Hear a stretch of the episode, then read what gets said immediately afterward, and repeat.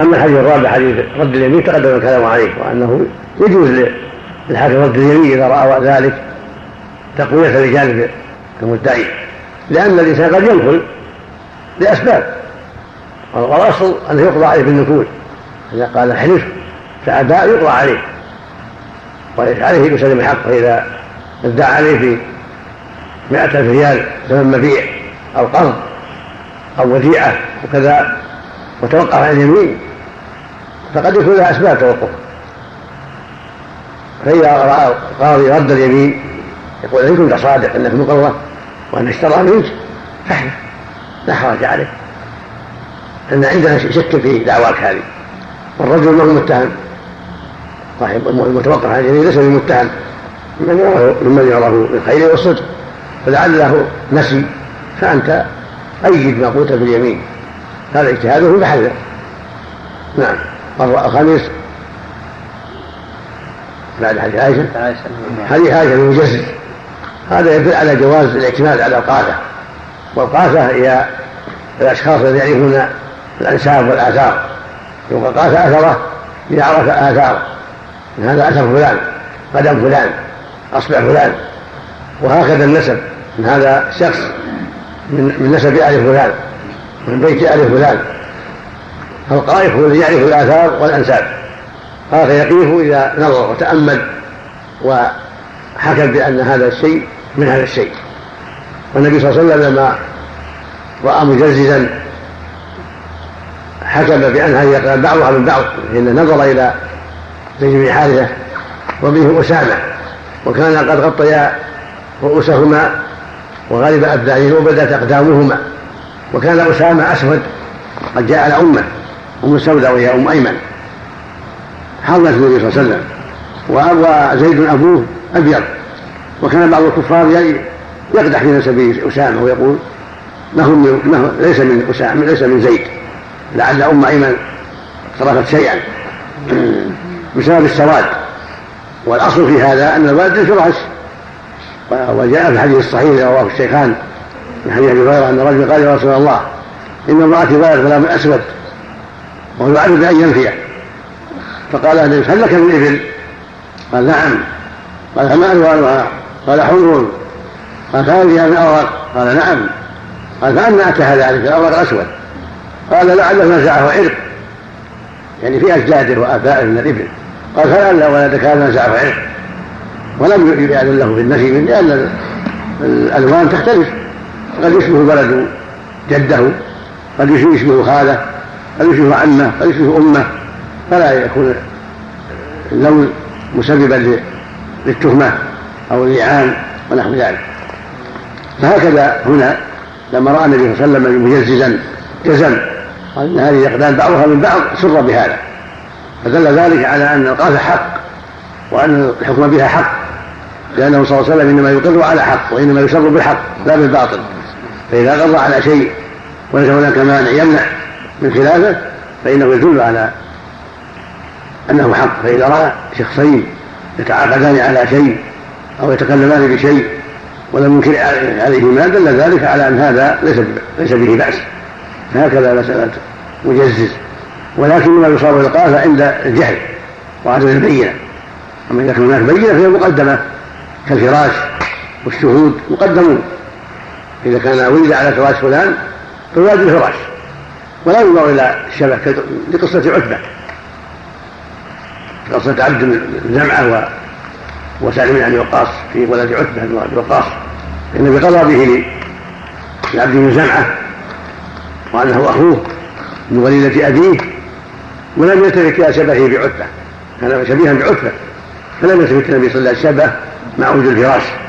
وهكذا لو تنازع شخصا فقالت بينه أن ولد فلان شاهدان. يحكم بهما وأن ولد فلان عند الاشتباه ولو كان الشبه لغيره لا يلتفت إلى مع البينة لكن عند خفاء الدليل لا بينة ولا فراش يصاب إلى القاعدة حينئذ لأنها حجة ضعيفة فيصاب إليها عند الحاجة. والله أعلم. صلى الله وسلم على نبينا محمد وعلى آله وصحبه. مؤيدة أو تكون دلالة مستقلة؟ لا حجة مستقلة إذا انفردت. صلى الله حديث جابر الآن. الراجح تكون البينه للخارج. لكن الداخل الآن معه شيئان. معه اليد ومعه البين إذا كان شيئان وأيد حديث ابن عباس. لا لا يعول عليه نعم وأيد حديث ابن عباس الأول. بينة على المدعي هذا مدعي. ما عرف المدعي إلا لكونها في يده. يكون معه اليد صرف المدعي هو الخارجي لا الأصل معه. الأصل معه وهي في يده. وشوف الشبهة قائمة كأن البينة اعتمدت على وجودها الأرض في يده أو هذا الدكان أو هذا النخل. والبينة الخارجية تأتت بشيء زايد والعبرة بالزايد. لأن الزائد عرف ما لم يعرفه الداخل. مثل مثل إيجاز الشهود. لكن إذا كان معه بينة ونحو ذلك. الله إذا كان معه بينة غير اليد. يعني تبين أن هذا الشيء له ما يحكم له. والله لا. لأن الرياسة تتبع تتبع يمينه تتبع يده. وهو لا المطالب بالبينة. المطالب بالبينة الخارجي. أما هو تكفيه يمينه. البينة هذه زائدة. ما يعول عليها عند وجود البينة الأخرى المعارضة ولو قال تساقط يكتب بيمينه لأنها حجة قائمة. وطلعت البينة الخارجية على شيء لم تطلع الداخلية. بل الداخلية حكمت بشيء بالظاهر المتبادر هذا لا شك إنه محل محل اجتهاد ومحل عناية لكن الخلاف في قوي. لكن وإذا لم تكن في يده تتساقطان نعم. إذا لم تكن في يده كما سبق. تقدم يخدم بينه نصفين يعمل فصيلة الدم تحليل فصيلة الدم. ما أعرف لها نعم بسم الله الرحمن الرحيم. شيخ. لما خص تغليظ اليمين بعد صلاة العصر مع أنه الضرر حاصل بعد الفجر أو العصر أو الظهر؟ قال والله أعلم أن المشروع ختم النهار بالخير مو بالشر. ولا يحكم عليه بالعصر حتى يختم نهاره بالشر يضره. نعم. نعم نسأل الله العافية. من حديث ابن زكريا متحدث عنه بعد الصلاة. نعم. قال مسلوم بصلاة العصر. نعم. نعم. هذا عام نعم. عام في جميع الأوقات. يعني مثلا لو حصل في الصباح إذا رأى ولي شيء ما لكن بعد العصر أخطر. نعم. يفعله بعض الناس في يحلف إذا حلف على القرآن. هذا ما أعرف هذا ما أعرف نعم. بسم الله رب العالمين والصلاة والسلام على نبينا محمد وعلى آله وصحبه أجمعين. قال حافظ بن حجر رحمه الله تعالى كتاب العتق عن أبي هريرة رضي الله عنه قال قال رسول الله صلى الله عليه وسلم أيما امرئ مسلم أعتق امرأ مسلما استنقذ الله بكل عضو منه عضوا منه من النار. متفق عليه. وللترمذي وصححه عن أبي أمامة رضي الله عنه وأيما امرئ مسلم أعتق امرأتين مسلمتين كانتا اعتكافه من النار. ولأبي داود من حديث كعب بن مرة وأيما امرأة مسلمة أعتقت امرأة مسلمة كانت اعتكافها من النار. وعن أبي ذر رضي الله عنه قال سألت النبي صلى الله عليه وسلم أي العمل أفضل؟ قال إيمان بالله وجهاد في سبيله قلت فأي الرقاب أفضل؟ قال أغلاها ثمنا وأنفسها عند أهلها متفق عليه وعن ابن عمر رضي الله عنهما قال قال رسول الله صلى الله عليه وسلم من أعتق شركا له في عبد فكان له مال يبلغ ثمن العبد قوم عليه قيمة عبد فأعطي شركاؤه حصصهم فأعطي شركاؤه حصصهم وعتق عليه نعم نصر كذا وكذا نعم نعم. فأعطي شركاؤه وأعطى شركاؤه الشخص نعم نعم. فأعطي شركاؤه حصصهم نعم. وعتق عليه العبد وإلا فقد عتق منه ما عتق. متفق عليه.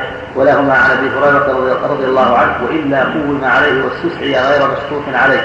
وقيل إن السعاية مدرجة في الخبر. بسم الله الرحمن الرحيم. اللهم صل وسلم على رسول الله وعلى آله وأصحابه. أما بعد فهذه الأحاديث تتعلق بالعتق والعتق وتحرير الرقاب وله فضل عظيم. فلا اقتحام العقبة وما أدراك ما العقبة فك رقبه فالعتق الرقاب له منزلة عظيمة لما فيه من إخراج النفس من مشابهة البهائم إلى موافقة بني آدم وحرية بني آدم. ولهذا جعل الله العتق من أسباب العتق من النار. وهو قربة عظيمة وجعله الله كفارة لجرائم كثيرة. فجعله كفارة للقتل وكفارة للظهار كفارة للوطء في رمضان كفارة لليمين. فعتق الرقاب له شأن عظيم.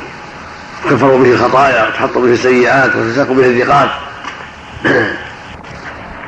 فمن هذا قوله صلى الله عليه وسلم أي أي امرئ مسلم اعتق الله مسلما استنقذ الله استنقذ الله بكل عوف والله من النار. كان في رواية حتى فرجه بفرجه. هذا يدل على أن انحلاق الرقاب من أعظم القربات ومن أسباب عتق العبد من النار. كما اعتقه لله فالله يعتقه من النار. هذا من جنس ما جاء من القرب الكثيرة في العتق من النار. فهو مرغوب إلى الإيمان. والتوحيد. هذه القربات والطاعات كانواع الذكر وصيام يوم عرفة وصيام يوم عاشوراء والحج والصيام ونحو ذلك كلها أسباب للعتق من النار مضافة إلى وجود الإسلام ووجود التوحيد وعدم نواقض الإسلام. وفي رواية الترمذي ايما امرئ اعتق امرأتين مسلمتين كانت تفكاكه من النار فكعب المره في امرأة مسلمة مسلمه كان فكاكها من النار. المقصود أن هذا يدل على شرعية العتق وفضله العظيم وأن النفس بالنفس من اعتق نفسا اعتقه الله بها من النار. وأن الرقبتين من الاناث تعادل الرقبة من الذكور. كما في حديث أبي أمامة وحديث كعب المره وظاهر إطلاق بعض الأحاديث أن الأمر عام وأنه أيما أمر موسى اعتق الله مسلما أو امراه مسلمة كان ذلك من اسباب عتقه من النار. ولكن إذا كان من الإناث وكان اثنتين كان اكمل في العتق واقرب في الرجاء. هكذا المرأة تقابلها المرأة. وإذا اعتقت رجلا كان اكمل وأعظم. فكل هذا يدل على فضل العتق وأن عتق الرقاب من من ذق العبودية من أسباب عتق الرقاب من عذاب الله يوم القيامة. وحديث الحديث الرابع حديث أبي ذر رضي الله عنه أنه قال يا رسول الله أي العمل أفضل؟ قال ايمان بالله وجهاد في سبيله. هذا يدل على أن أفضل الأعمال وخير الأعمال هو الإيمان بالله ورسوله والجهاد في سبيل الله. جاء في رواية أخرى أنه سئل أي العمل أفضل؟ قال إيمان بالله ورسوله قيل ثم أي قال الجهاد في سبيل الله. قال ثم أي قال حج مبرور اخرجه الشيخان أيضا. هذا يدل على فضل الإيمان وأنه أفضل الأعمال وتوحيد الله والإخلاص له والايمان برسوله محمد صلى الله عليه وسلم. هذا هو أفضل الأعمال هو أصل الدين وأساسه. ثم يليه الجهاد في سبيل الله. وإذا أطلق دخل في الإيمان أيضا. فالإيمان الجهاد مستقل وعبادة عظيمة وهو شعبه من الإيمان وأصل عظيم من أصول الإيمان. فلا منافاة أن يضم إليه أو يفرد. فالجهاد من أعظم الشعب ومن أعظم القربات ومن أعظم الطاعات. وهكذا الصلاة هي شعبه من الإيمان وهي عبادة مستقلة.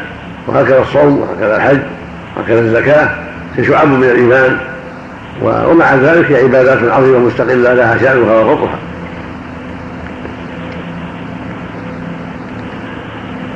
قال فأي الرقاب أفضل قال أغناها ثمنا وأنفسها عند أهلها. كل رقبة تكون أغلى وأنفس لكمال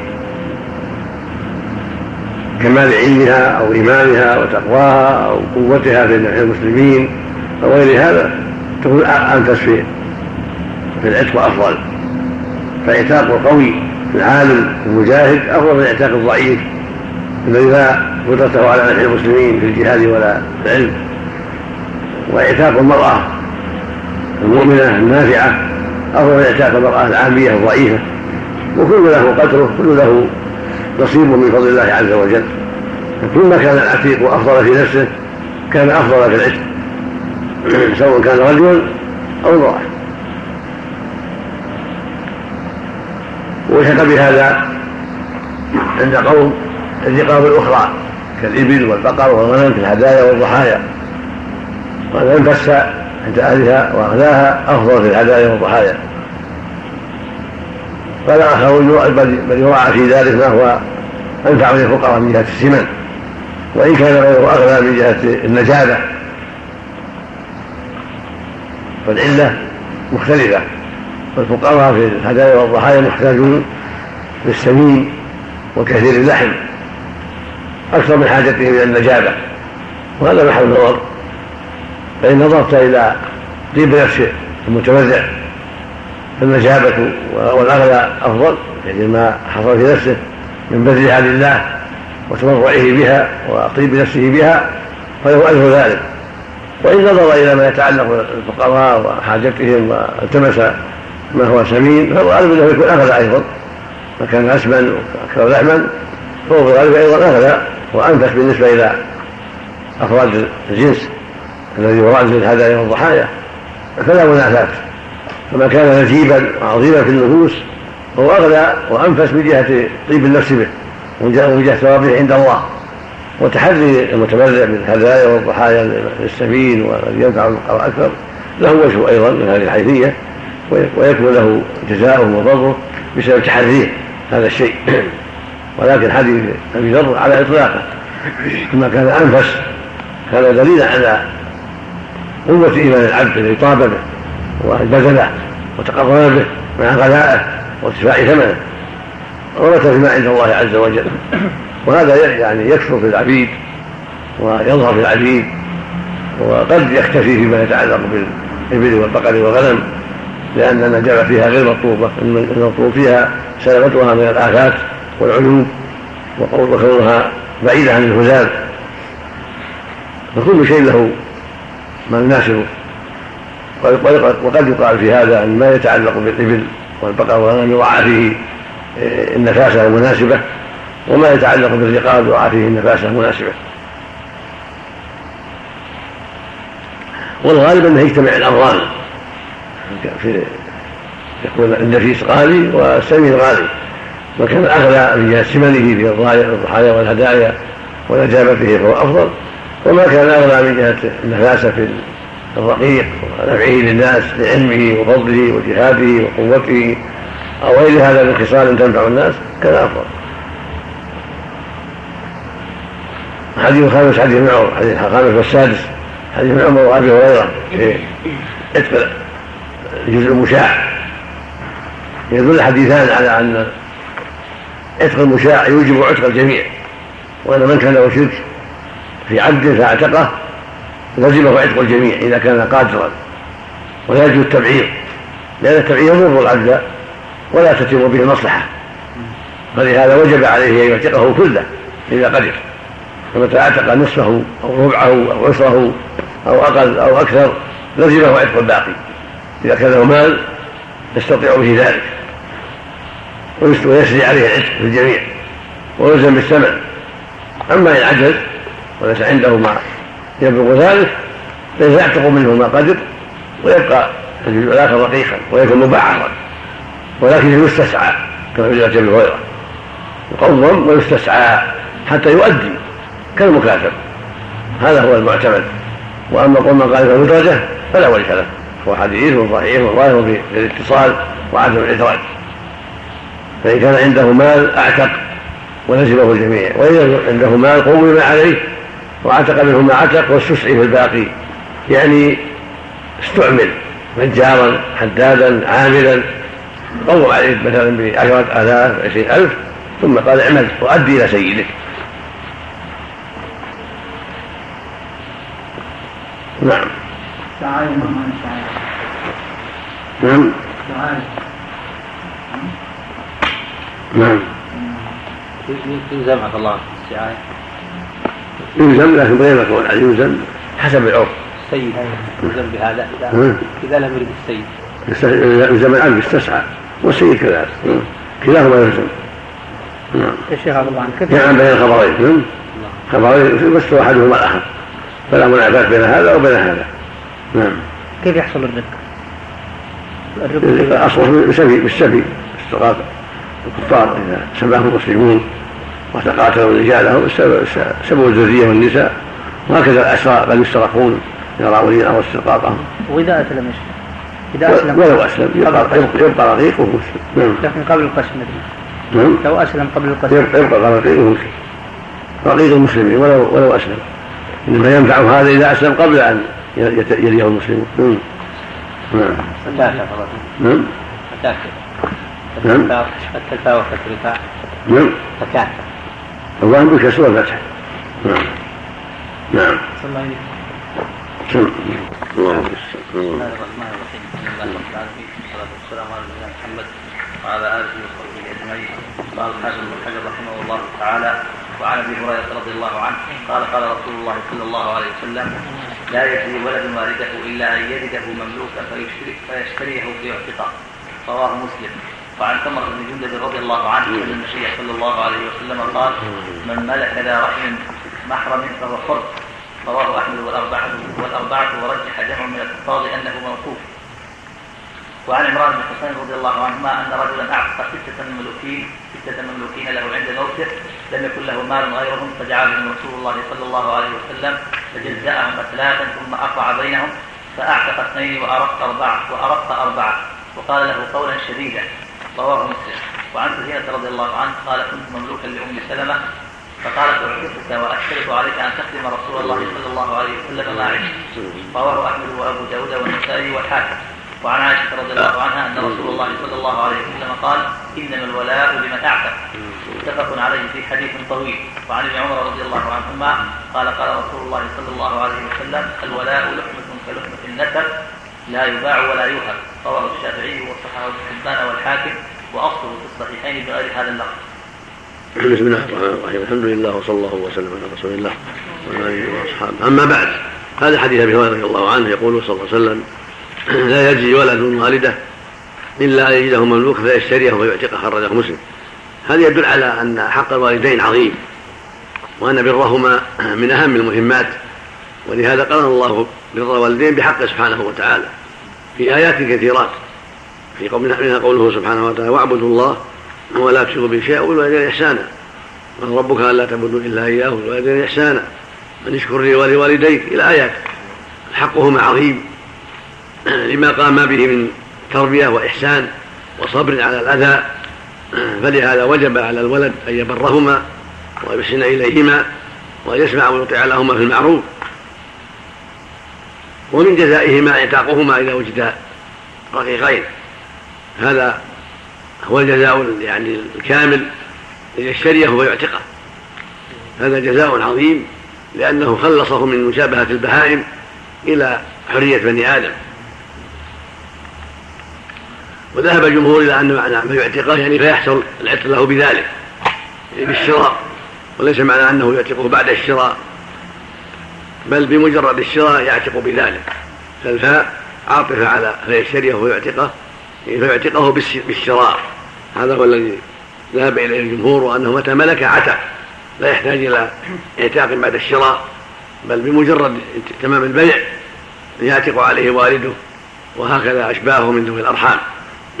كأخيه وعمه وخالته وجدته وبنته ونحو ذلك.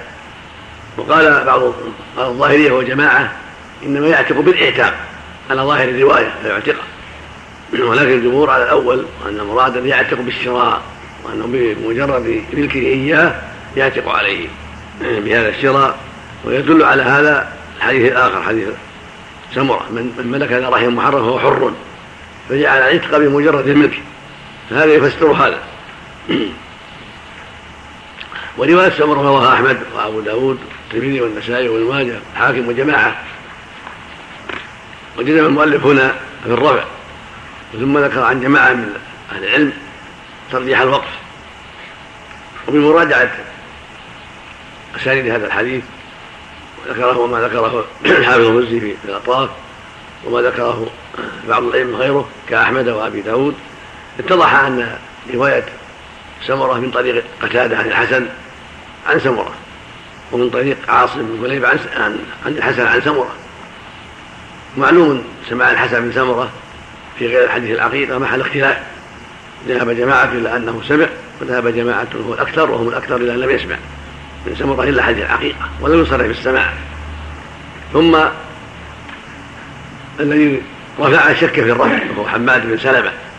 ذكر أبو داود أنه قال فيما أحسب فلم يجزم بالرفع. وذكر الآخرون كشعبة وغيره أنه مرسل من رواية الحسن عن النبي صلى الله عليه وسلم وبعضهم وقفه على الحسن من غير ذكر النبي صلى الله عليه وسلم وبعضهم وقفه على قتادة. فالحاصل أن في متنه اختلاف هل هو موقوف على سمرة أو على قتادة أو على الحسن؟ ثم هل يقال إنه في حكم الرفع؟ لأن مثل هذا لا يقوله التابعي من جهة رأيه ولا يقوله سمره من جهة رأيه. الأقرب والله أعلم أنه في حكم المرسل إذا كان من كلام الحسن. وقتاده وفي وهكذا في من كلام سمره لأن مثل هذا ما يقال من جهة الرأي ولا يعلم من جهة الرأي. فهو في الحقيقة في حكم رسول النبي صلى الله عليه وسلم وروايه حماد التي قال فيها أحسب يؤيدها المعنى ويقويها المعنى. ويتأيد ذلك بحديث أبي هريرة في قصة الوالد. ويتأيد أيضا بما رواه الحاكم وجماعة وأصحاب ابن حزم وآخرون بأن من حديث ابن عمر بمثل حديث سمرة. من ملك دراهم محرر فهو حر. رواية ابن عمر التي صحها الحاكم وابن حزم والجماعة. تؤيد رواية سمرة وتشد منها. وقد ذكر الساعات في جمعه لحديث المسند أن الحاكم صح حديث سمرة وأقره الذهبي على ذلك. وأن الحافظ السيوري صنف في ذلك رسالة في تصحيح هذا الحديث. فالحاصل أن هذا الحديث له طرق يشد بعضها بعضا. منها ما هو موقوف على سمرة ومنها ما هو موقوف على قتادة ومنها ما هو موقوف على الحسن ومنها ما هو مرفوع عن سمرة كما رواية حماد. فهذه الطرق التي تعددت تدل على أن الحديث له أصل وإن كان في رفعه شك من جهة اللفظ لكنه مرفوع من جهة المعنى ولا يقال من جهة الرأي ثم يتأيد من رواية ابن عمر فيحصل من مجموع هذا وحديث أبي هريرة يحصل من مجموع ذلك من ملك ذراهم محرم فهو حر. أنه متى ملك أخاه أو أخته أو عمته أو بنته بالهبة أو بالشراء عتق ذلك عليه. هذا هو الذي عليه جمهور أهل العلم وهو المعتمد في هذه المسألة وهو من بر من البر والصلة. الحديث الثالث حديث عمران بن حصين في قصة العبد الذي أوصى بهم سيدهم. فرفع ذلك النبي صلى الله عليه وسلم فجزأهم ثلاثا ثم أقرع بينهم فاعتق اثنين وأرق أربعة. وقال لمالكهم قولا شديدا. ذكر النسائي أنه قال لو شهدته لما دفن مع المسلمين. يعني وعيد شديد. ويدل على أن الجور في الوصية والظلم في الوصية أمر لا يجوز. وأن الواجب على المسلم يتحرى ما أذن الله فيه وهو الثلث فأقل وليس له أن يزيد في الوصية أو يرفعها فوق الثلث. ولهذا أنكر النبي على سعد. قال الثلث والثلث كثير.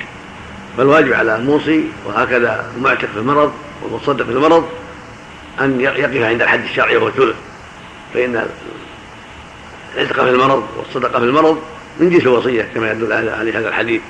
ولأنه الآن قد رأى علامات الموت ورخصت عليه الدنيا فهو في هذه الحالة قد يجود بشيء كثير لأنه يئس من الدنيا ورأى أن المال ينتقل إلى غيره.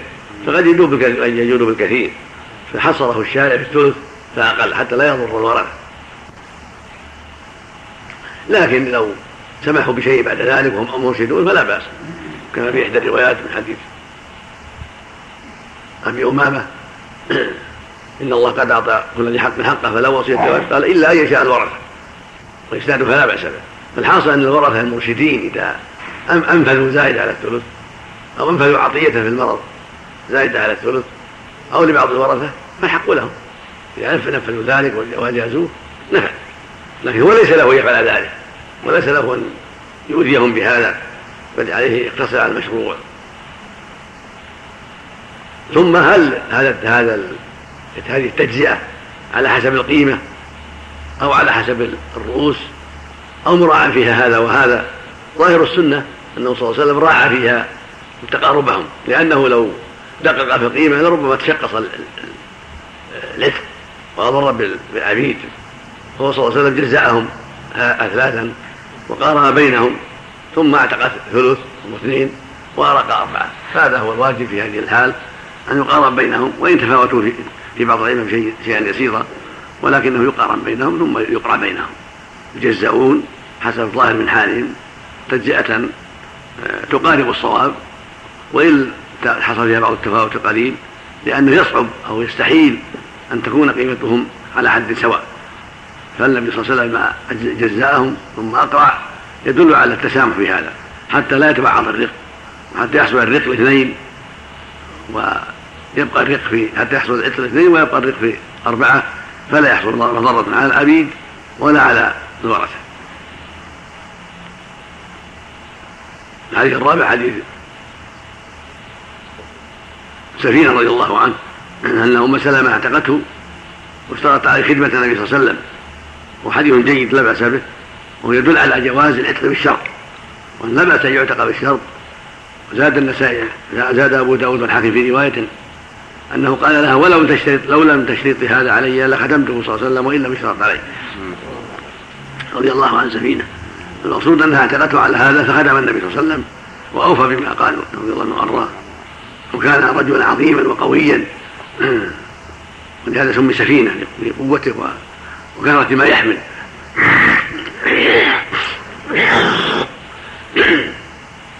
فلو قال أنت عتيق بشرط أن تقيم في بلد كذا أو أنت عتيق بشرط أن تطلب العلم حتى تنجح في كذا وكذا أو أنت عتيق بشرط أن تختم والدي حياته.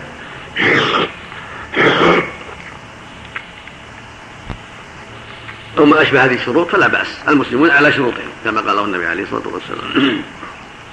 والحديث الخامس حديث عائشة إنما الولاء لمن أعتق وحديث صحيح رواه الشيخان من حديث عائشة في قصة بريرة. فإن أصحابها قالوا لعائشة الولاء لنا؟ فقال النبي صلى الله عليه وسلم لعائشة اشتريها واعتقها فإن الولاء لمن اعتق وخطب الناس وبين لهم ذلك عليه الصلاة والسلام. فدل ذلك على أن الولاء لمن اعتق مطلقا سواء كان العتق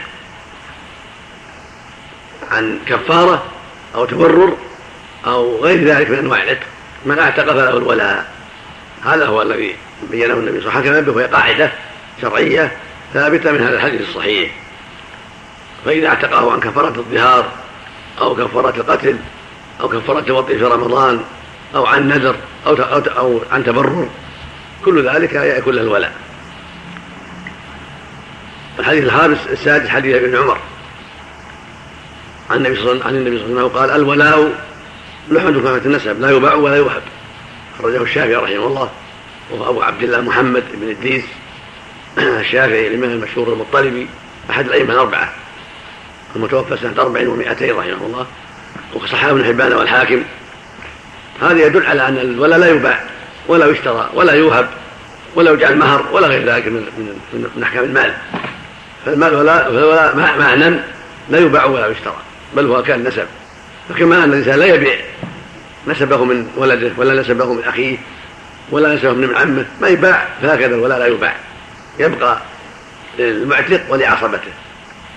ما يمكن تخلصهم منه بل هو لازم لهم. لا يباع ولا يوهب. ولهذا روى الشيخان عن ابن عمر رضي الله تعالى عنهما النبي صلى الله عليه وسلم قال لا يباع أن النبي صلى الله عليه وسلم نهى عن بيع الولاء وعن هبته. هذا يوافق مع هذا المعنى. وهو أصح. يمكن عن طريق الشيخين.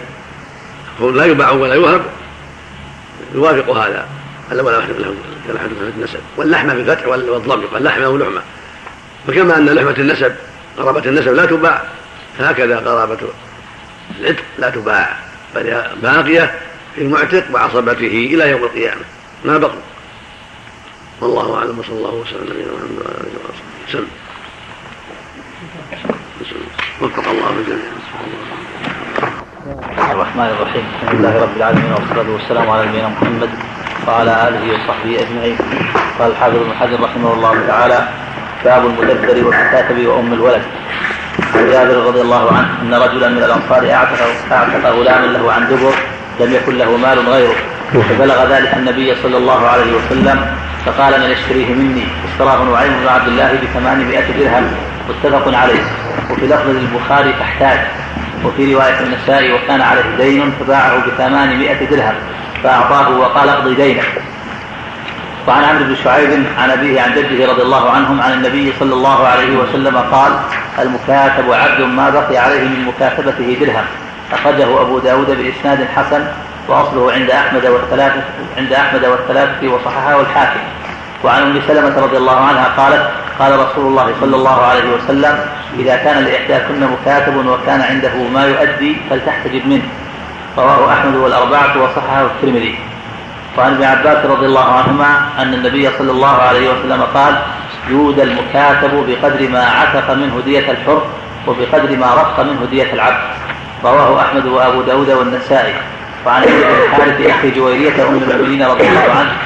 بسم الله الرحمن الرحيم. اللهم صل وسلم على رسول الله وعلى آله وصحبه يقول الله المدبر والمكاتب وأم الولد. المدبر هو الذي يعتق عن دبر.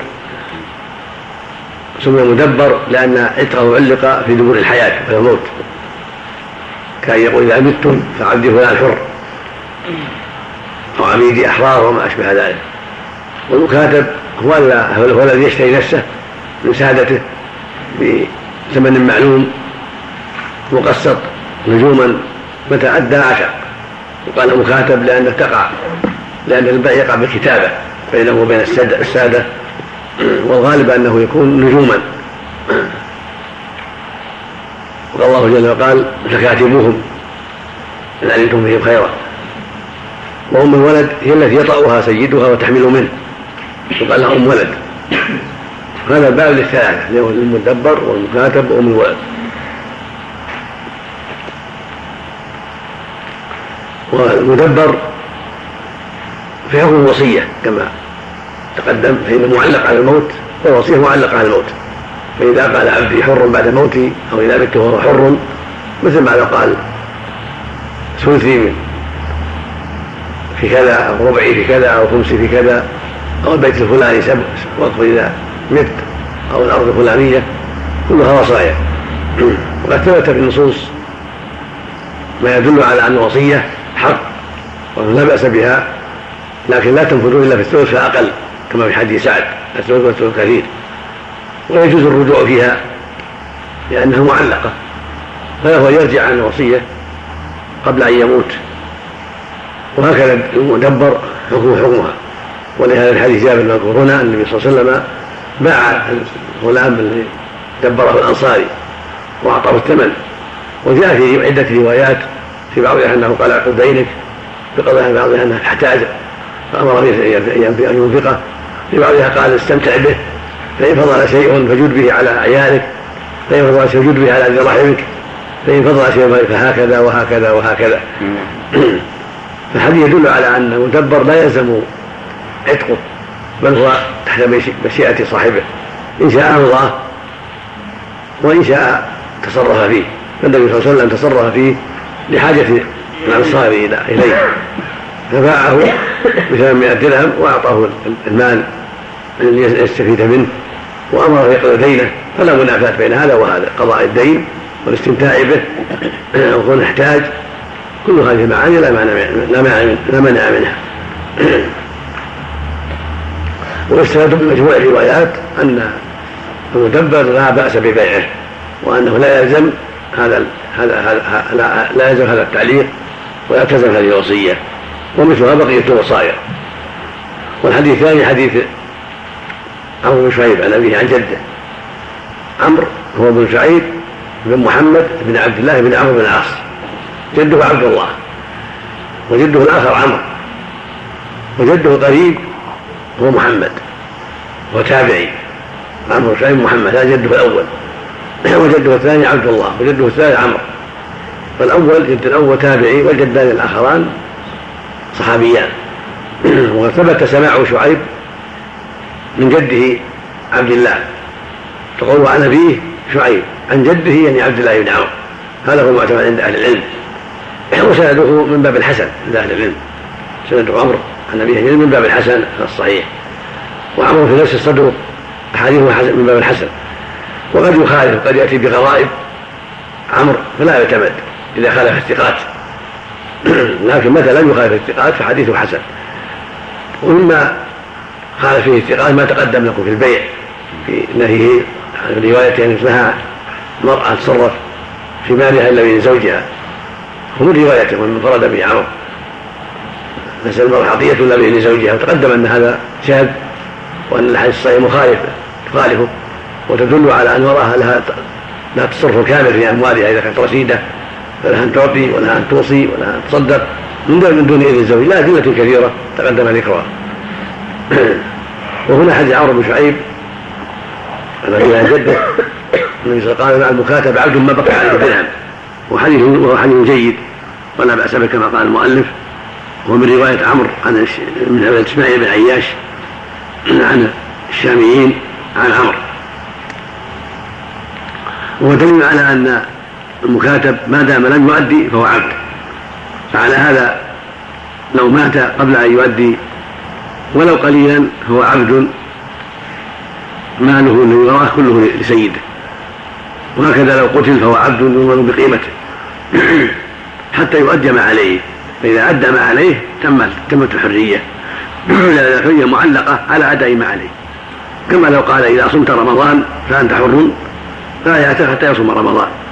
وهكذا لو قال له إذا حفظت القرآن فأنت حر لا يعتق إلا بحفظ القرآن. وهكذا بقية الشروط. فالمسلمون على شروطهم. وقد جاء في هذا المعنى ما يعارض حديث ما يعارض حديث كعب حديث عمرو من حديث سلمة. وهو الثالث إذا كان إحداكن مكاتب وكان عنده ما يؤدي فتحتجم منه. فإن ظاهره أنه يكون في حكم الأحرار. إذا كان عنده المال الذي يؤدى ويقوم بخلاصه لكن هذا حل الحديث من رواية نبهان مولى أم سلمة. ونبهان هذا فرد عن أم سلمة في حديثين. هذا أحدهما والثاني حديث أن النبي صلى الله عليه وسلم دخل عليه ام مكتوم عنده أم سلمة وزوجة أخرى من زوجاته فقال احتجنا منه. فقالتا أليس إحنا لا يبصرنا. قال أو عمياوان أنتما لا الستما تبصرانه هذا الحديث فرغ بنبهان أيضا. وقد حسنه الترمذي وصححه أيضا رحمه الله. واعله آخرون بأنه شاهد مخالف للاحاديث الصحيحة. من حديث فاطمة بنت قيس. النبي صلى الله عليه وسلم قال لها تدي عند ام مكتوم. فإنه رجل أن تضعين ثيابك فلا يراك دل على أنها لا تحتجبون. ومن حديث إنما جعل الاستئذان من أجل النظر. وفي الصحيحين. فهذا يدل على أن النبهان في هذا ليس بحافظ لهذه الرواية ولا يعتمد عليه. وقال آخرون بل لا مانع من صحة هذه النبهان ولكن يحمل على أن هذا خاص بأزواج النبي. يؤمرون بالحجاب عن الأعمى أما غيرهم فلا يؤمر بالحجاب عن الأعمى. وهذا ليس بجيد يعني الأصل أن أزواج النبي وغيرهن سواء في هذا. فالحاصل أن رواية نبهان فيها نظر وأنه ليس مما يعتمد عليه ولم يروى عنه إلا الزهري. وإن كان ابن حبان وثق لكن ابن حبان يتساهل في هذا كثيرا. والصواب أنه لا يعتق بذلك لا, لا, يكون حكم حقوق الأحرار لوجود ما, ما يؤدي عنده بل هو عبد ما بقي عليه درهم. فكيف إذا كان ما كل ما باقي ما بعد أدى منه شيئا. فرواية البن هذه غير معتمدة مخالفة للأحاديث الصحيحة حديث عبد الله بن عمرو وما جاء في معناه.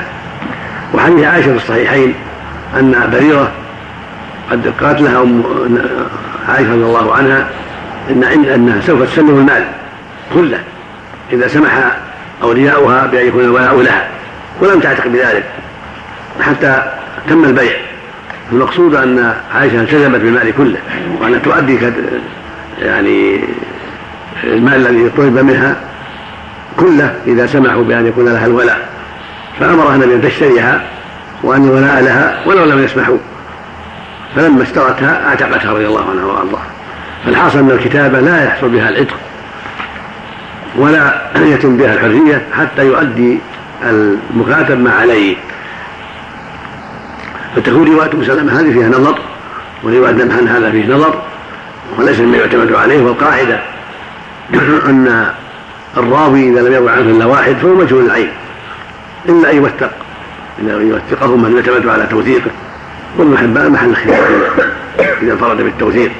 لا سيما إذا خالف روايته ما هو أوثق فحديث ما هنا وفي قصة أو عمي يعني أنت حديث محل الأرض لا يعتمد. والعبد والمكاتب هو عبد حتى يؤدي. ولو كان عنده ما يؤدي حتى يؤديه ويتسلمه سيده منه يتسلمه سيده منه. انتهت الكتابة وحصلت الحرية. لأن الشرط تم كما تقدم لو قال أنت حر إذا صمت رمضان أنت حر إذا حفظت القرآن أنت حر إذا حضرت كذا وكذا فإنه يتقيد بالشرط والحديث الرابع حديث ابن عباس. النبي صلى الله عليه وسلم قال يؤدى المكاتب بقدر ما أدى إلى الحر. ويقدم وما قدم بقي مدة العبد.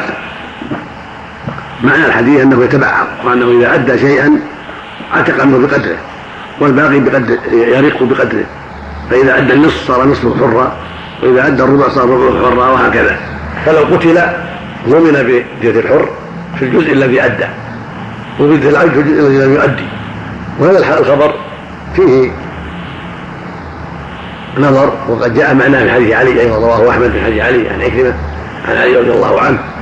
وقد قال جماعة إن عكرمة لم يسمع من علي. ورواه جماعة مرسلة عن عكرمة.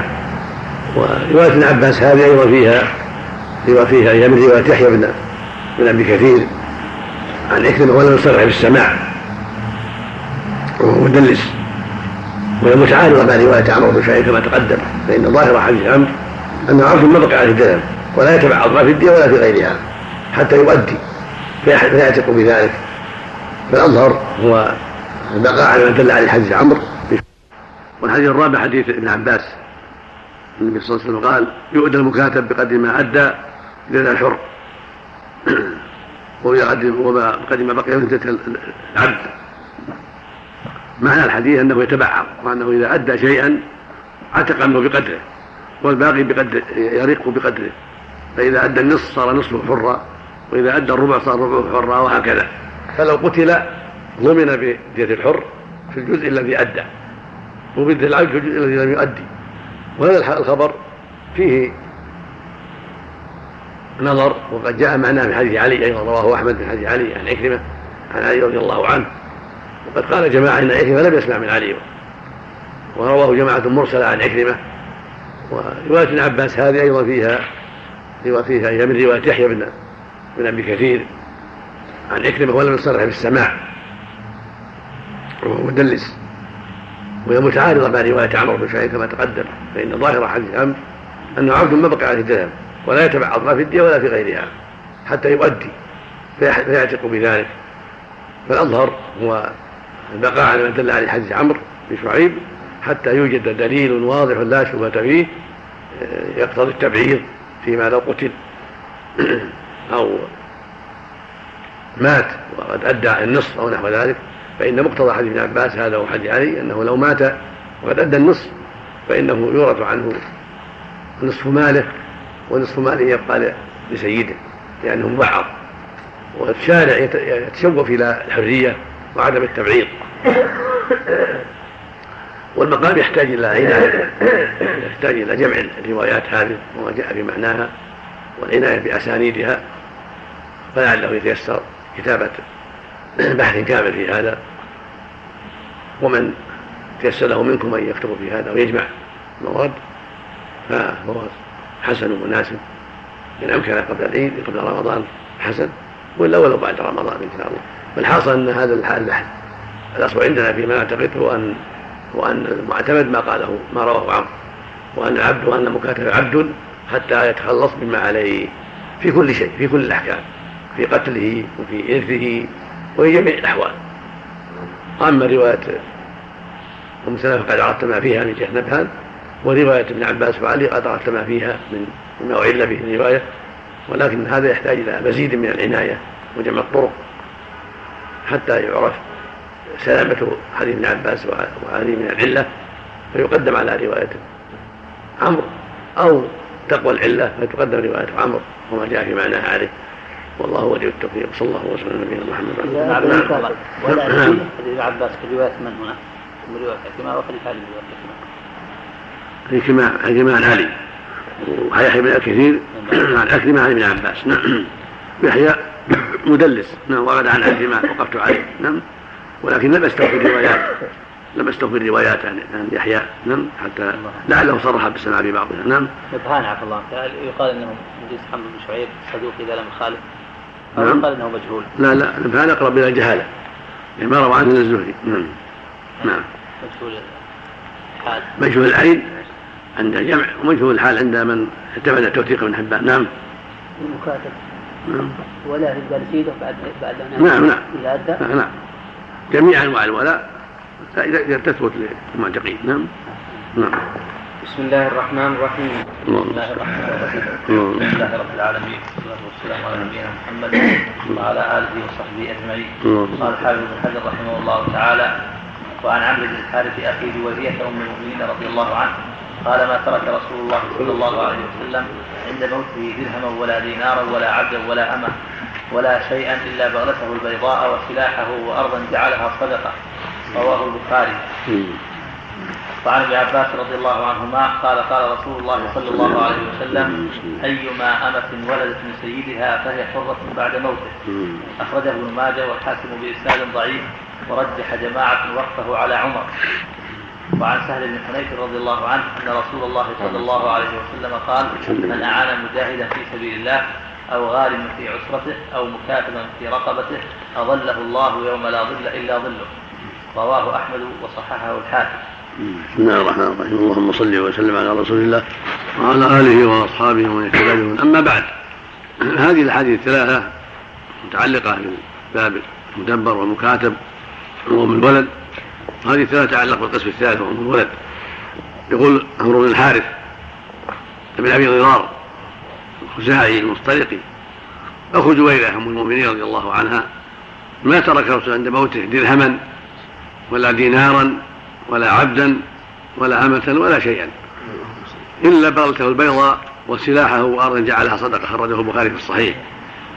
هذا الحديث يدل على أنه صلى الله عليه وسلم ما كان جمعا للدنيا وليست عنده الدنيا لها قيمة بل كان يعطي عطاء من لا يخشى الفقر عليه الصلاة والسلام. كان ينفق نفقة أهل سنة يدخر نفقة أهل سنة ولكن مع ذلك كان ينفق منها النفقة الكثيرة حتى تنتهي قبل السنة. وقد قال عليه الصلاة والسلام لا نورث نحن معاشر الأنبياء لا نورث ما تركنا صدقة. فما بعث فما بعث الله الرسل ليجمعوا الأموال لأهليهم وأولادهم لا. إنما بعثهم الله دعاة للحق وهداة للخلق ينفقون الأموال في وجوهها ويتألفون بها الناس على دين الله. ويحسنون بها إلى عباد الله ويصون بها الفقراء والمساكين ويدفعون بها الظلم وينصرون بها المظلوم إلى غير ذلك. فالرسل بعثوا لأمر عظيم وهو دعوة الخلق إلى طاعة الله وتوحيده والإخلاص له. وتعريف الخلق بحق الله عليهم ومصيرهم يوم القيامة وما لهم عند الله من المصير إن استقاموا أو انحرفوا. فإن استقاموا فلهم الجنة وإن انحرفوا فلهم النار. ولهذا توفي صلى الله عليه وسلم ما عنده شيء من من أمور الدنيا. إلا بغلته التي كان يركبها في بغله معروفة وهكذا سلاحه الذي عنده عليه الصلاة والسلام للقتال وهكذا الأرض التي جعلها صدقة. كان عنده أرض من أموال بني النظير ينفق من غلتها على أهله وعلى ضيوفه وفي وجوه الخير. وعنده أيضا أرض في خيبر وأرض في ثدك هذه الأراضي بقيت كلها صدقة ليس فيها ميراث. قد اتصل اتصلت فاطمة بالصديق رضي الله عنه والعباس كذلك فقال لهم رضي الله عنه إنه سمع النبي صلى الله عليه وسلم لا نورث ما تركنا صدقة. وهكذا روى هذا الحديث عمر وعثمان وعلي وطلحة والزبير وعبد الرحمن بن عوف سعد بن أبي وقاص وجمع ما فيهم من الصحابة. كلهم رووا هذا عن النبي صلى الله عليه وسلم أنه قال لا نورث ما تركنا صدقة. فلهذا لم يقسم الصديق بين شيء لم يعطي أزواجه شيئا وهو الثمن. ولم يعطي بنته شيء ولم يعطي عمه شيء لأنه لا يورث عليه الصلاة والسلام. بل كان الصديق ينفق على أهله من هذا المال ينفق على زوجات النبي صلى الله عليه وسلم من هذا المال وهكذا عمر وهكذا عثمان ينفقون من هذا المال والباقي يصرف في وجوه البر وأعمال الخير والجهاد وغير هذا من أعمال المسلمين. فعمرو بن الحارث وله صلة بجوية ومعرفة ببيت النبي صلى الله عليه وسلم يخبر أنه ما ترك النبي شيء. وهذا يدل على أن أن ماريه عتقت. يحتمل أنها عتقت بعتقه صلى الله عليه وسلم أو أنها عتقت بموته عليه الصلاة والسلام. وقد احتج بعض العلماء بهذا الحديث على أن أم الولد إذا مات سيدها عتقت بطريق والامر ولا عبد ولا أمة. ومعلوم أن ماري أمة. فدل على أنها عتقت بموته صلى الله عليه وسلم. لكن هذا ليس بصريح. بل يحتمل أنه اعتقها في حياته صلى الله عليه وسلم بعدما ولدت إبراهيم عليه السلام. فالمقصود ان أنه ما ترك شيئا. سوى هذه الأشياء فدل ذلك على أنه صلى الله عليه وسلم لم يكن جماعا للأموال ولم يحرص على جمع الأموال بل كان كل ما وقع في يده شيء من الأخماس أو الفيء أو غير هذا من الزكوات أو غير ذلك أنفقه في وجوهه عليه الصلاة والسلام. والحديث الثاني حديث ابن عمر. عن ابن عباس رضي الله تعالى عنه أنه قال أيما أيما أمة مات عنها سيدها وطئها سيدها مات عنها فهي حرة بعد موته. هذا الحديث معروف عند أهل العلم أنه ضعيف وأن السبب في ضعفه أنه من رواية حسين بن عبد الله بن عبيد الله بن عباس وكان عندهم ليس بشيء ضعيف وبعضهم اتهمه بالزندقة فالمقصود أن الحديث ضعيف هذا الذي رواه ابن ماجه ورواه الحاكم أيضا. وفي رواية عن ابن عباس بن طريق ابن ماجه أيضا أن أنها ذكر أن أم إبراهيم ذكرت عند النبي صلى الله عليه وسلم فقال أعتقها ولدها يعني ماريا. وهي وهو رواية الحسين أيضا النطور وهو ضعيف كما تقدم. هذا هذه الحديث هذا الحديث يستدل به على أن كل أمة وطئها سيدها ثم مات عنها وكل مات ولدت من سيدها ثم مات عنها فإنها حرة. وإن كان العمل عليه وقد وقد حكى غير واحد إجماع العلماء عليه لكن ليس بثابت عن النبي صلى الله عليه وسلم وإنما اشتهر في وقت عمر وقضى به عمر رضي الله عنه رضي الله عنه رضي الله عنه بين الناس واعتق أمهات الاولاد ومنع من بيعهن وتقدم الكلام في هذا في أول البيع عندما ذكره المؤلف في أول البيع كتاب البيع لما ذكر حديث عمر وذكر حديث جابر في هذا وتقدم الكلام في هذا وأن العلماء رحمة الله عليهم أجمعوا على أن أمهات الأولاد يعتقن بعد موت السيد أي كل امرأة اولدها سيدها اعتقت بعد موته ولم يجوز بيعها ولم تكن ولم تحسن من التركة.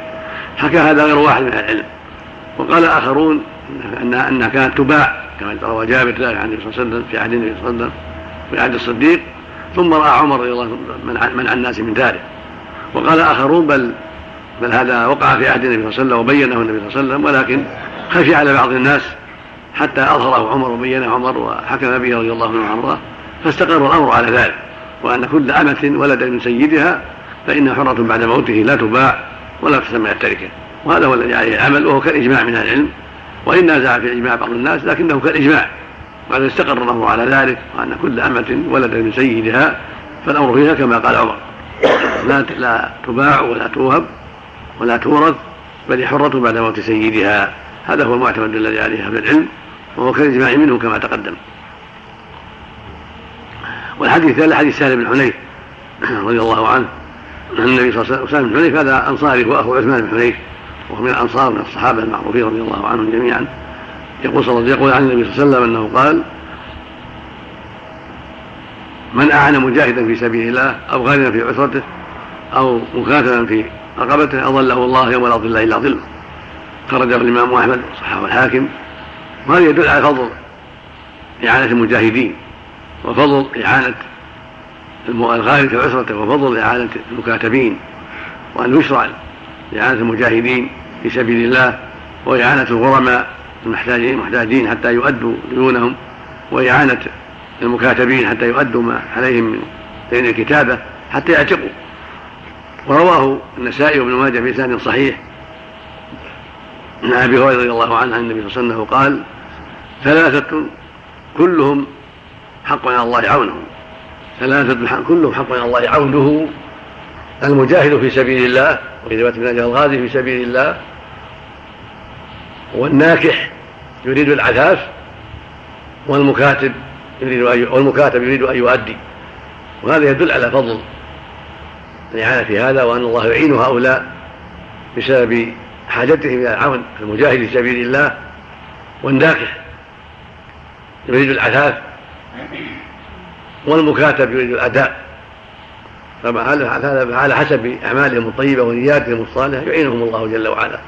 وفي هذا حث على الجهاد في سبيل الله وأن الله يعين المجاهدين والغزاة في سبيل الله والحث على التزوج لقصد التعفف عما حرم الله وأن الله يعين من أراد ذلك ويسهل أمره والحث على أداء الكتابة وانه لما التزم فعليه يؤدي الكتابة ويحرص على النية الصالحة. والله يعينه على ذلك. وقد وعد الله من أعانه أنه يظله في ظله ولا ظل إلا ظله. هذا يدل على فضل اعانه هؤلاء وأن الله جل وعلا يعينهم من فضله ويسهل لهم من عباده الصالحين من يعينهم على هذا الخير. والله ولي التوفيق وصلى الله وسلم على صحيح الحديث. نعم. حديث سهل نعم. صحيح الحديث هذا. مثل ما قال المؤلف ما وقفت على سنده لكن رواه أحمد صاحب الحاكم سكت عن المؤلف ويدل على أن عنده جيد. لكن ما رجعت في المسند ولا في الحاكم.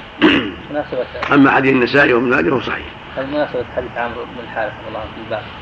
كان والله لا هذا لأن العمى قيل في في ذلك أنها عتقت بموت النبي صلى الله عليه وسلم فأراد ذكره هنا. لكن ليس بصريح كما تقدم يحتمل أنه اعتقها في حياته. عليه الصلاة والسلام. نعم. الإجماع الله. نعم. أقول الإجماع لابد له من مستند.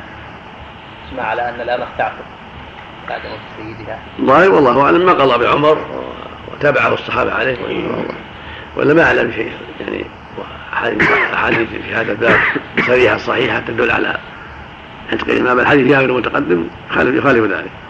النبي أشار إلى أمهات الأولاد والنبي حي لا يعرف بأسا. كما تقدم من رواية ناس النسائي وابن ماجه. لكن عمر الله أظهر هذا ووافقه الصحابة على ذلك. ويروى أن أن علي أراد أن يرجع عن ذلك فقال له عبيده السلماني يا أمير المؤمنين رأيك مع الجماعة. في وقت عمر أحب إلى من رأيك وحدك فترك وأمضى. النهي عن بيع أمهات الأولاد في خلافة رضي الله عنه نعم خير الولد يوم لا ظل إلا ظله يعني أو ظل عرشه شيء جاء هذا وجاء هذا. لأن الشمس فوق كل شيء. جاء هذا وجاء هذا. ظل يوم لا ظل يظله وقد سبع يظلهم الله في ظله يوم لا ظل إلا ظله وجاء في ظل العرش كله حق. والله أعلم بكيفية نعم. سبحانه جزاك الله خير. نعم. أم الولد إذا مات في صغره يعني هل تعتق؟ نعم. مات الولد يعني أم الولد؟ إذا مات يعني في صغره إذا ولو ولو مات. ولو مات الولد الصغير نعم. سم نعم. وفق الله. نعم. بلوغ نعم. نقرأ كان حاضرين؟ نعم. نعم. نعم. نعم بسم الله الرحمن الرحيم. الحمد لله رب العالمين والصلاة والسلام على نبينا محمد. قال الحافظ بن حجر رحمه الله تعالى كتاب الجامع باب الأدب عن أبي هريرة رضي الله عنه قال قال رسول الله صلى الله عليه وسلم حق المسلم على المسلم ست إذا لقيته فسلم عليه وإذا دعاك فاجب وإذا استنصحك فانصح وإذا عطس فحمد الله فشمته وإذا مرض فعده وإذا مات فاتبعه. رواه مسلم. وعن أبي هريرة رضي الله عنه قال قال رسول الله صلى الله عليه وسلم انظروا إلى من هو أسفل منكم ولا تنظروا إلى من هو فوقكم فهو أجدر ألا تزدروا نعمة الله عليكم. متفق عليه. وعن النواس بن سمعان رضي الله عنه قال سألت رسول الله صلى الله عليه وسلم عن البر والإثم فقال البر حسن الخلق والإثم ما حاك في صدرك وكرهت أن يطلع عليه الناس. أخرجه مسلم. وعن ابن مسعود رضي الله عنه قال قال رسول الله صلى الله عليه وسلم إذا كنتم ثلاثة فلا يتناجى اثنان دون الآخر حتى حتى تختلطوا بالناس من أجل أن ذلك يحزنه. متفق عليه واللفظ لمسلم. وعن ابن عمر رضي الله عنهما قال قال رسول الله صلى الله عليه وسلم لا يقيم الرجل الرجل من مجلسه ثم يجلس فيه ولكن تفسحوا وتوسعوا. متفق عليه. وعن ابن عباس رضي الله عنهما قال قال رسول الله صلى الله عليه وسلم إذا أكل أحدكم طعاما فلا يمسح يده حتى يلعقها أو يلعقها. متفق عليه. بسم الله الرحمن الرحيم صلى وسلم على رسول الله وعلى اله أما بعد يقول رحمه الله كتاب جامع لما ذكر فيما تقدم أبواب الأحكام من العبادات والمعاملات وما يلتحق بذلك من الأوقاف والوصايا والجهاد والنكاح والطلاق وغير ذلك ختم بهذا الكتاب الجامع. لما يحتاجه المؤمن في آدابه وأخلاقه وما ينبغي له من الحرص على مكارم الأخلاق ومحاسن الأعمال والبعد عن مساوي الأخلاق وسفاسفها وما ينبغي له من حفظ أوقاته بالذكر والدعاء. فقد أحسن المؤلف في هذه الخاتمة لأن المؤمن في أشد الحاجة إلى هذه الأمور ولهذا بدأ بالأدب. يعني الأدب الشرعي الذي ينبغي يتحلى به المؤمن في أقواله وأعماله قيامه وقعوده وسفره وإقامته وغير ذلك. والشريعة العظيمة كاملة الإسلامية جاءت بالدعوة إلى مكارم الأخلاق ومحاسن الأعمال والتحذير من سفاسف الأخلاق وسيء الأعمال في جميع الأحوال للرجال والنساء والجن والإنس والأغنياء والفقراء والرؤساء والمرؤوسين. فينبغي المؤمن أن يتأدب بالآداب التي جاءت عن رسول الله عليه الصلاة والسلام وان يتخلق بها حتى يتميز بذلك عن غيره. فإن ميزة المسلم تخلقه بالأخلاق الإسلامية والتزامه بها وبعده عن ضدها ومن أهم ذلك الأدب الإسلامي في أقوال المؤمن وسيرته مع أهله ومع إخوانه ومع جيرانه يمتاز بها عن بقية الناس. فقال رحمه الله باب الأدب. والكتاب جامع لأبواب كثيرة ذكر منها ستة أبواب مهمة رحمه الله. أولها باب الأدب باب الأدب الذي ينبغي يتحلى به المسلم تأسم بنبيه عليه الصلاة والسلام في أقواله وأعماله سيرته مع نفسه ومع ربه ومع أهله وجيرانه ومع سائر الناس. الحديث الأول حديث أبي هريرة رضي الله عنه عن النبي صلى الله عليه وسلم أنه قال لمسلم على المسلم ست خصال. إذا لقيت فسلم عليه. وإذا دعاك فأجبه. وإذا استنصاك فانصحه. وإذا عطس وحمد الله فشمته. وإذا مرض فعده. وإذا مات فاتبعه. هذه ست خلال من أهم الخلال من أهم خصال الحميدة بين المسلمين. والمسلم له على أخيه حقوق عظيمة كثيرة. لكن هذه منها. وهذا العدل لا مفهوم له. كما قال أهل العلم. العدد لا حجة فيه ولا يقتصر عليه. ولهذا جاءت النصوص بحقوق أخرى كثيرة غير هذه الست. فيجمعها قوله صلى الله عليه وسلم لا يؤمن أحدكم حتى يحب لأخيه ما يحب نفسه قوله صلى الله عليه وسلم المؤمن للمؤمن كالبنيان يشد بعضه بعضا وشبك بين أصابعه.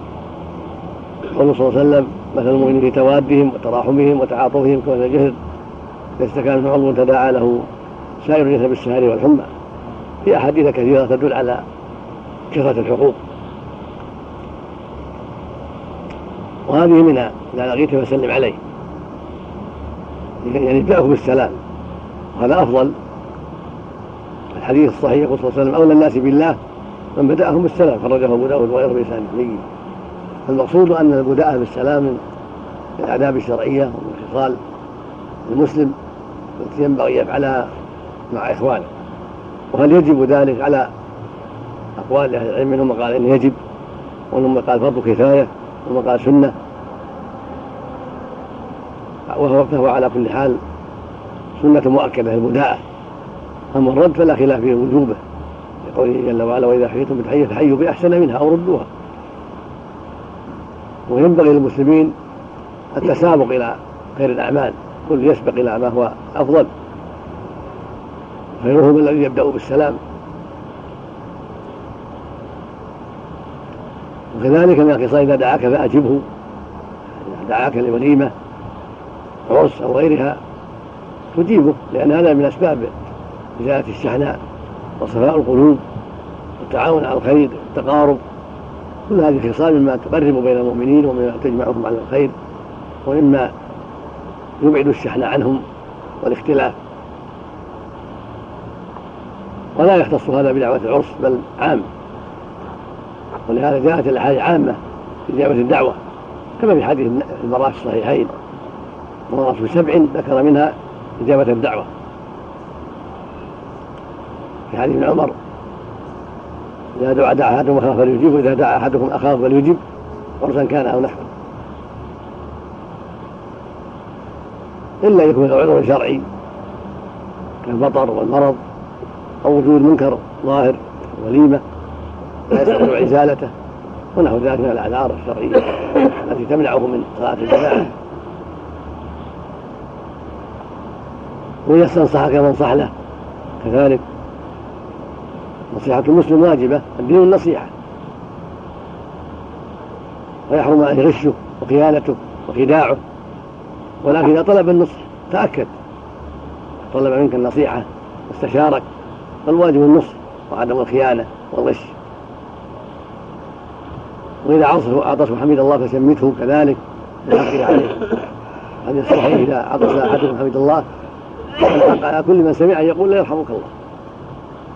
الواجب على المؤمن عند سماعه وطاس أخيه وحمده. وحمده لربه أن يشمته والقول بالوجوب هنا قول.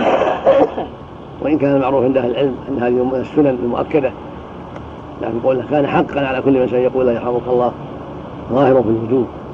كذلك الأوامر فشمته ظاهر الأوامر الوجوب فينبغي ألا يتساهل في هذا.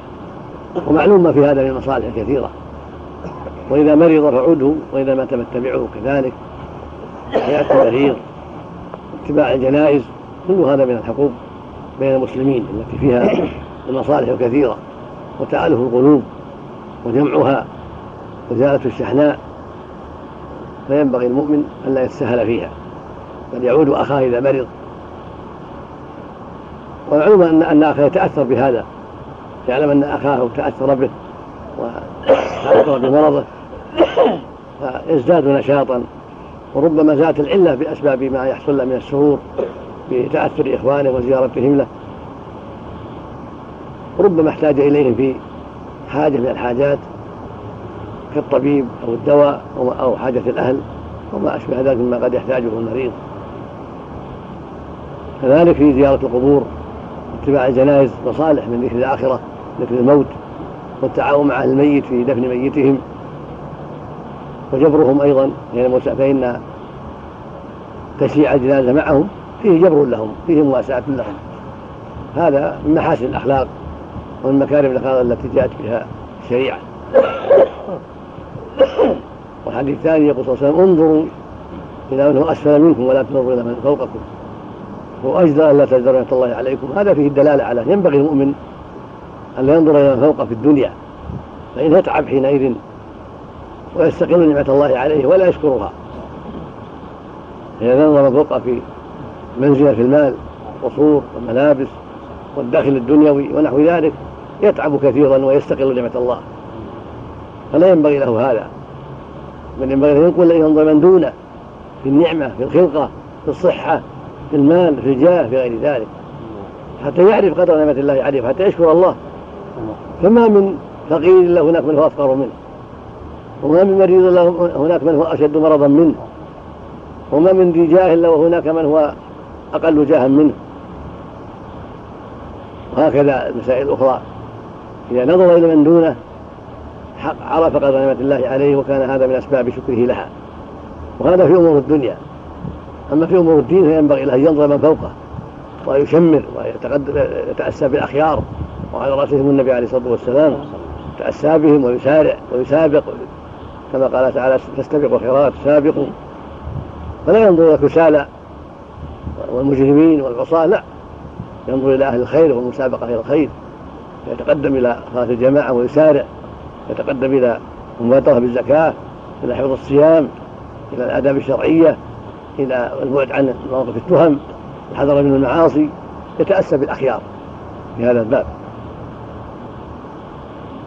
والحديث الثاني يقول صلى الله عليه وسلم البر حسن الخلق. ولثم حكى في نفسه كيف يطلع عليه الناس. هذا فيه أيضا فضل حسن الخلق. وأنه من الآداب الشرعية وحسن الخلق يجمع طلقة الوجه وبذل المعروف وكف الأذى كما قال ابن المبارك وغيره. ينبغي المؤمن أن يكون طريق الوجه عند اللقاء ومع الضيوف. طيب الكلام يبذل المعروف ويكف الأذى هكذا يكون حسن الخلق.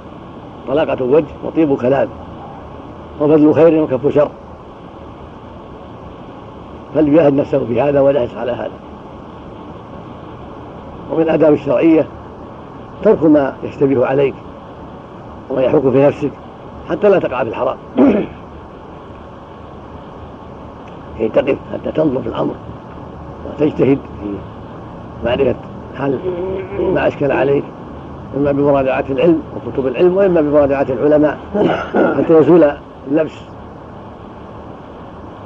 وسماه إثما لشدة ما فيه من الخطر. ينبغي توقي ذلك والحذر منه لأن التساهل فيه يوقع في الحرام. والرابع حديث مسعود رضي الله عنه عن النبي صلى الله عليه وسلم قال إذا كنتم ثلاثة فلا اثنان دون الثالث حتى تختلطوا بالناس. من أجل أن ذلك يحزنه وهذا واضح. هذا من مكارم الأخلاق ومن مكارم ومن كمال الشريعة ومن رعايتها لمصالح العباد. فإن الناس إذا كانوا الجماعة إذا كانوا ثلاثة وتحدث اثنان سرا شق على الثالث. وخاف أن يكون حديثهما فيه. فلا ينبغي ذلك.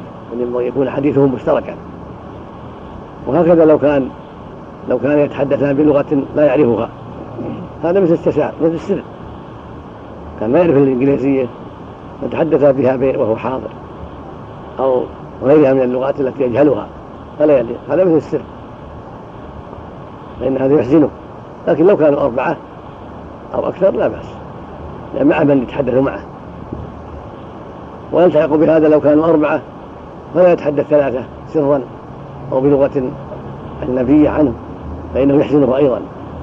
هذا لك هذا لو كانوا خمسة فلا يتسر أربعة ويدعو واحدا مثل ما في الثلاثة سواء بسواء حتى يختلطوا بالناس. الرابع الخامس حديث ابن عمر النبي صلى الله عليه وسلم قال لا يقيم الرجل الرجل مجلس ثم يجلس فيه ولكن تفسحوا وتوسعوا. فيه الأدب الشرعي. الانسان ما يقيم أخاه من مجلسه لا في المسجد ولا في غير المسجد لأنه أغنى منه. أو لأنه أرفع منه عند الناس أو لغير هذا من لا. بل ينتهي حيث ينتهي المجلس. فلا يقيم أحدا. دخل ينتهي إلى طرف الصف أو إلى سد الفرجه ان كانت هناك فرج ولا يقيم أحدا. وفي المجلس ينتهي حيث انتهى الجلوس. فيجلس في محل فارغ ولا يقيم أحدا. لكن لو آثره أحد إيثارا تطيب نفسه به فلا بأس. كان ابن عمر لا يقبل الإيثار كان ابن عمر رضي الله لا يقبل الإيثار. وكانه يخشى أن يكون الذي آثره مستحيا لم تطب نفسه. فإذا قام له أحد لم يجلس في مكانه تورعا منه رضي الله عنه. فإذا قام لك أحد ينبغي أن تتورع عنه مثل ما فعل ابن عمر إلا إذا عرفت شيئا واضحا أنه عن طيب نفس وأنه عن محبة لك وعن تقدير لك فلا مانع. ولكن تفسحوا وتوسعوا ينبغي التفسح والتوسع إذا جاء الأخ. ومكان ضيق ينبغي يتضامن الناس ويضع له مكان حيث أمكن هذا من مكارم الأخلاق. الحديث السادس حديث ابن عباس رضي الله عنه النبي صلى الله عليه وسلم قال إذا أكل أحدهم طعاما فلا يمسح يده حتى يلعقها أو يلعقها وهكذا لا يغسلها حتى يلعقها أو يلعقها. وهذا من باب العناية بالطعام وعدم التساهل فيه. ولهذا في اللفظ الآخر فإن أحدكم لا يدري في أي طعامه البركة وأمر بسلة الأصحى قال إن أحد لا يدري في أي طعام البركة فينبغي له أن يلعق أصابعه ويسلك طريقه من الصحفة حتى لا يكون طريقه مبعثرا مشوها. بل يسلك مكانه ويلعق أصابعه ثم يمسحها بمنديل إذا شاء أو يغسلها بالماء إذا شاء. الأمر في هذا واسع. هذا من الآداب الشرعية في لكن في ما يتعلق بالإفراغ من الطعام.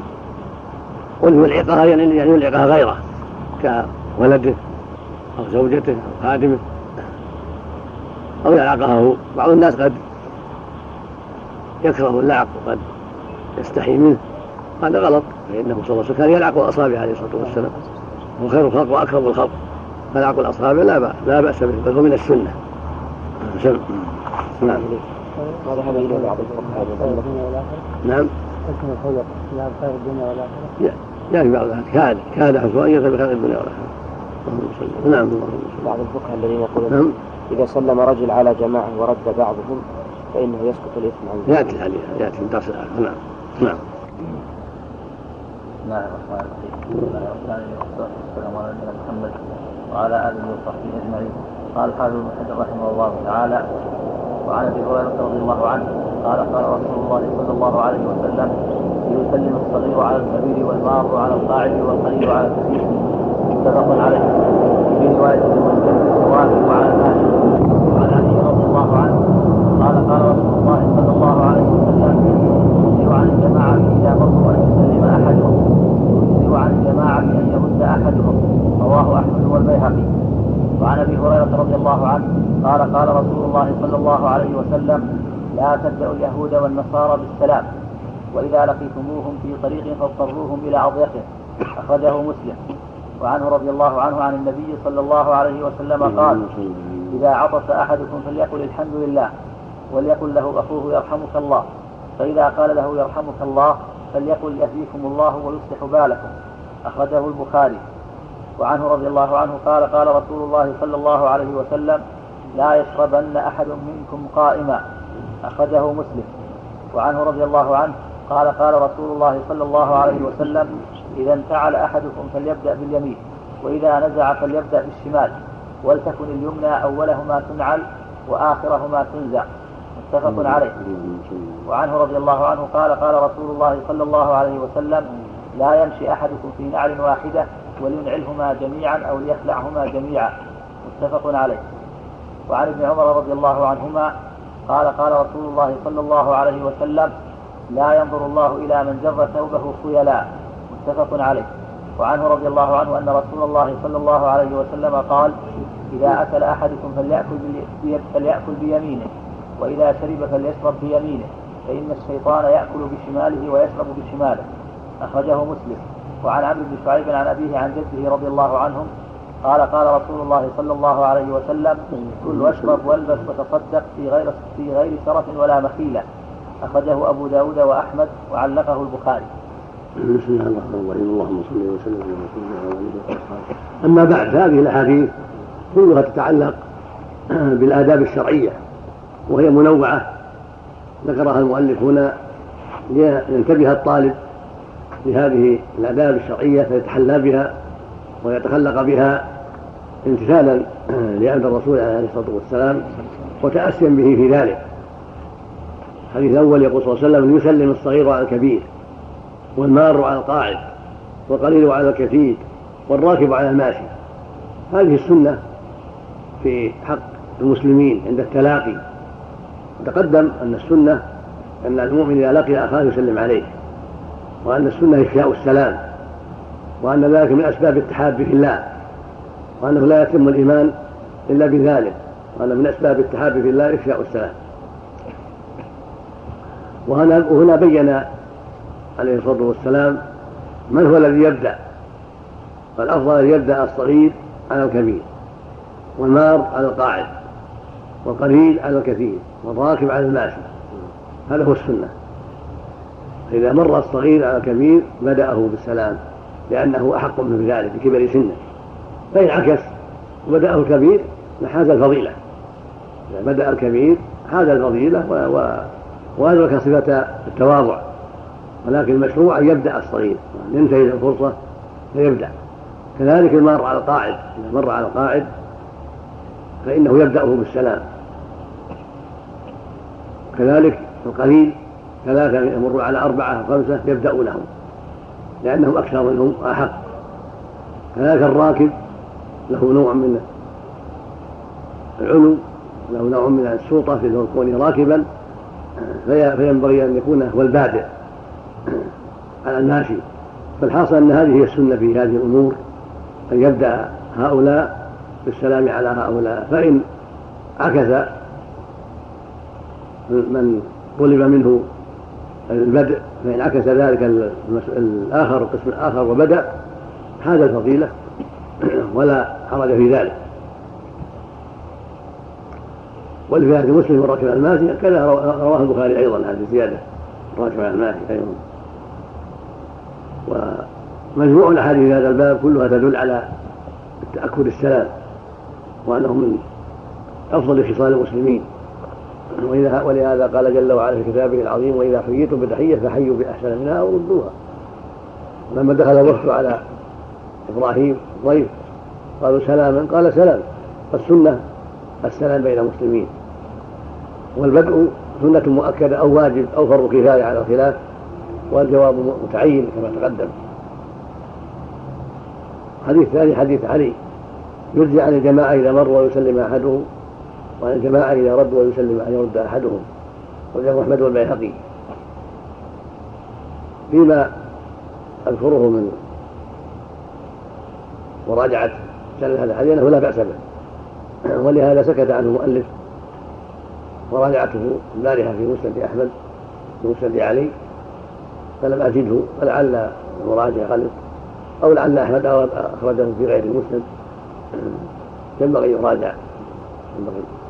أن تراجعوه تكتبوا سندا سواء من المسند أو من الزهد. كذلك البيهقي مراجعة البيهقي. سكوت المؤلف عنه يدل على أنه عنده صالح والذي يذكره في حاله أنه صالح. لكن بعيد العهد عنه مراجعة سنده. وهو يدل على أن البدء والجواب فرض كفاية. وأن إذا كانوا جماعة وبدأ أحدهم كفى. وإن سلموا جميعا فهو أفضل وأفضل. وهكذا الجواب. إذا أجاب بعضهم كفى وإن أجابوا جميعا كان أفضل وأفضل. لكونهم شاركوا في العبادة وساهموا فيها وسارعوا لها بدءا وإجابة. والحديث الثالث حديث أبي هريرة رضي الله عنه عن النبي صلى الله عليه وسلم قال لا تبدأوا اليهود والنصارى بالسلام. وإذا لقيتهم في الطريق فاضطروه إلى أضيقه وله عنه قد يوهم أنه عن علي. الحديث من حديث أبي هريرة فهو يقال وعن أبي هريرة لعل غلط بعض النساخ هذا عن أبي هريرة وهكذا اللي بعده كله عن أبي هريرة. هذا يدل على أن الكفار لا يبدأون بالسلام لكن متى بدأوا؟ أجيبوا. ولهذا قال عليه الصلاة والسلام إذا سلم عنكم أهل الكتاب فقولوا وعليكم. فإذا بدأونا أجبنا ولا نبدأهم. إظهارا لعلو الإسلام عليهم وأنه يعلو ولا يعلى ونوع من هجرهم لعلهم يستجيبون للحق وينتبهون لما هم عليه من الباطل. أما أهل البدع والمعاصي الظاهرة فينبغي النظر في أمرهم فإن كان بدؤهم أو جوابهم يرجى فيه خير من رجوعهم إلى الصواب وإلا استحقوا الهجر. إما وجوبا وإما استحبابا مؤكدا لإظهارهم البدع والمعاصي الظاهرة فإنهم يستحقون بها الهجر حتى يرجعوا. ذهب إلى وجوبه جماعة وقال آخرون بل يتأكد ولا يجب. أشار إلى هذا المعنى من عبد القوي رحمه الله في منظومة حيث قال وهجران من أبدأ المعاصي سنة وقد قيل أن يردعه أوجب وقال وقيل على الإطلاق ما دام معلنا ولاقي بوجه مجتهد مربد. فذكر الأقوال الثلاثة. الوجوب مطلقا بهجره والتفصيل. إن كان يردع. وجب وإلا فلا وجزم بالأول وهو أنه سنة. أنه سنة لأن قد يحصل به المقصود. ولأن الرسول صلى الله عليه وسلم هجر الثلاثة. من كعب وصاحبه لما تخلفوا عن غزوة تبوك. ولم يهجر عبد الله بن أبي. وجماعة من المنافقين المتهمين قال أهل العلم إنما ذاك لمراعاة المصلحة الشرعية. إذا كانت المصلحة تقتضي هدم الهجر وجبت المجاملة دفعا للشر ورعاية للمصلحة العامة. وإن كانت المصلحة تقتضي هجرهم لأنه لا يترتب عليه إلا الخير هجروا كما فعل النبي بكعب وصاحبيه وهكذا في زماننا وبعد زماننا وفي كل زمان. تراعى المصلحات الإسلامية في ذلك. والحديث الرابع عن أبي هريرة رضي الله عنه أيضا عن النبي صلى الله عليه وسلم أنه قال إذا عطس أحد فليقل الحمد لله. وليقل له هو يرحمك الله. فإذا قال يرحمك الله فليقل يهديكم الله ويصلح بالكم. وفي الآخر إذا عطس أحدكم فحمد الله كان حقا على كل من سمعه أن يقول له يرحمك الله. فالسنة للعاطف أن يحمد الله. والسنة لمن سمعه أن يشمته قد قال قوم بوجوب وهو قوي للأوامر في ذلك. أما إذا لم يحمد فلا يشمت لهذا في الصحيح أنه صلى الله عليه وسلم عطس عنده اثنان فشمت أحدهما ولم يشمت الآخر. فقال لم يشمت يا رسول لم تشمتني؟ قال إنه حمد الله فشمته وأنت لم تحمد الله فلم أشمتك هذا يدل على أنه يعذر بترك التشميت حتى ينتبه حتى لا يعود إلى الغفلة وإلى التساهل بالسنن. الحديث الخامس حديث أبي هريرة السادس كذلك فيما يتعلق بالنعلين. السنة البداء باليمنى في اللبس واليسرى في النعل في الخلع وأنه لا يمسك نعلا واحدة بل إما أن يعينهما جميعا وإما يحفيهما جميعا كما تقدم فيما روى البخاري كما تقدم وهنا كذلك رواه الشيخان فالحاصل أن هذا هو السنة في النعلين والخفين إما أن يكون في الرجلين جميعا وإما أن يحفيهما جميعا لما لأن في مشيه في نعل واحدة أو خف واحد تشويها للمنظر ربما اتهم بضعف العقل وفيه شهرة وفيه أيضا تعريض لعدم الاعتدال في المشي أن يحتاج أن يتوقع رجله اليسرى لرجله المخلوع. فالحاصل أنه أقل أحواله كراهة الشديدة وظاهر النص التحريم. وهو الأصل في النهي والتحريم هو الأصل. هل ذاك حديث ابن عمر؟ أبي أيضا نهى الشرب قائما. هذا ورد فيه عدة أحاديث. والصواب أن الشرب قائما جائز والجالس أفضل. والأحاديث التي فيها النهي عن ذلك والأمر بالاستقاء منسوخة أو على سبيل الندب ولهذا ثبت عنه صلى الله عليه وسلم أنه شرب قائما من حديث ابن عباس ومن حديث علي. فدل ذلك على أن الشرب قائم جائز ولكنه جالس أفضل وأهنى وقد يحدث له الحاجة لكونه عجلا أو لأن مكان غير مناسب الجلوس فيه أو لأسباب أخرى فيشرب قائما لحاجة إلى ذلك. حديث ابن عمر يقول صلى الله عليه وسلم من جر ثوبه خيلاء فمن الله اليه يوم القيامة. لو قال لا ينظر الله إلى من جر ثوبه خيلاء لو في حديث أبي هريرة لا ينظر الله إلى من جر ثوبه بطرا هذا يدل على تحريم الإسبال على سبيل البطر والكبر ويكون حينئذ محرما لشيئين أحدهما الإسبال والثاني كونه عن تكبر وعن بطر والتكبر جنسه محرم مطلقا ومع الإسبال كذلك أشد الإسبال فيه إفساد الثياب وفيه الإسراف وفيه التكبر ولهذا في مغيرة عند أحمد بن جيد النبي صلى الله عليه وسلم قال لرجل وأخذ بحجته لا تسبل ثيابك إن الله لا يحب المسبلين وفي الصحيح عن أبي ذر رضي الله عنه عن النبي صلى الله عليه وسلم قال ثلاثة لا يكلمهم الله ولا ينظر إلى القيامة ولا يزكيهم ولهم عذاب أليم. المسبل إزارة. والمنان فيما اعطى والمنفق سلعته بالحديث الكاذب. خرجه مسلم.